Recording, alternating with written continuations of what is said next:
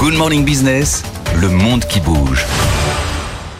Benaouda, on va parler euh, de la Pologne avec euh, ce nouveau pouvoir euh, polonais, un pouvoir pro-européen qui évince les dirigeants fidèles à la précédente majorité nationale conservatrice. Évidemment, ça fait des remous. Oui, c'est une purge des dizaines de policiers qui de nuit encerclent le siège de la télévision publique comme lors d'un putsch. Vraiment? Oui, ah on a peut-être les images derrière nous. Certes, ces forces de l'ordre ne sont pas vraiment posture défensive.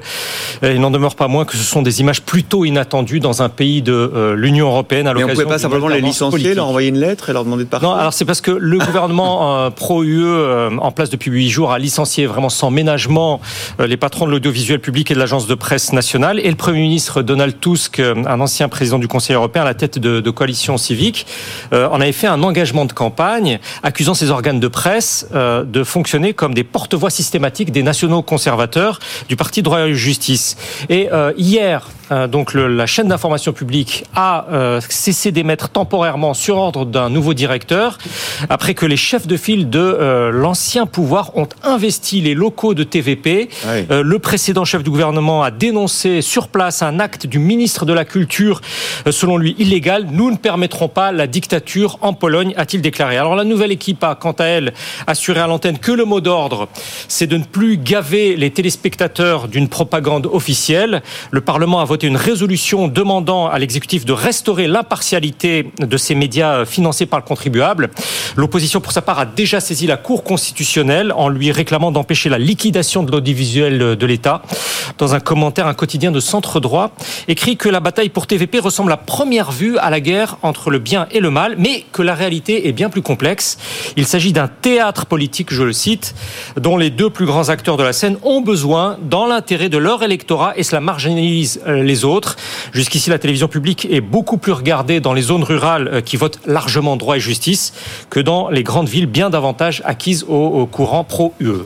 Alors du coup, euh, quelles conséquences avoir sur la politique euh, européenne du nouveau gouvernement polonais? Alors dans cette euh, volonté de, restituer, nous dit-on, les médias publics à l'ensemble des Polonais, ce nouveau pouvoir joue sa crédibilité sur son respect ou non des formes légales de l'ensemble européen, celle que Bruxelles n'a eu de cesse d'invoquer toutes ces années auprès des nationaux conservateurs. Parce que la coalition de Donald Tusk va s'attaquer à d'autres de leurs bastions, comme la Cour constitutionnelle, qui est censée se prononcer sur ce bouleversement de l'audiovisuel Il y a aussi le cas très épineux de euh, la Banque centrale. Le Premier ministre a reproché à son gouverneur, un ami personnel du chef historique de droit et justice, d'avoir servi les intérêts électoraux de ce parti en réduisant les taux d'intérêt juste avant le scrutin législatif du 15 octobre. Mais le directoire de l'institution ne compte pas se laisser évincer. Il a demandé le soutien de la Banque centrale européenne au titre de superviseur du système européen des 27 au nom de l'indépendance des responsables de politique monétaire.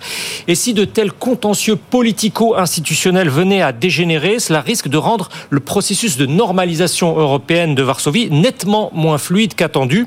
C'est le chancelier allemand qui, la semaine dernière, s'était enthousiasmé pour son homologue qui va ramener la Pologne au corps de l'UE, je cite. Au sein des organes européens, l'argumentation reste qu'il faut bien en passer par là pour rétablir l'état de droit tel qu'il est inscrit dans le traité sur l'Union européenne.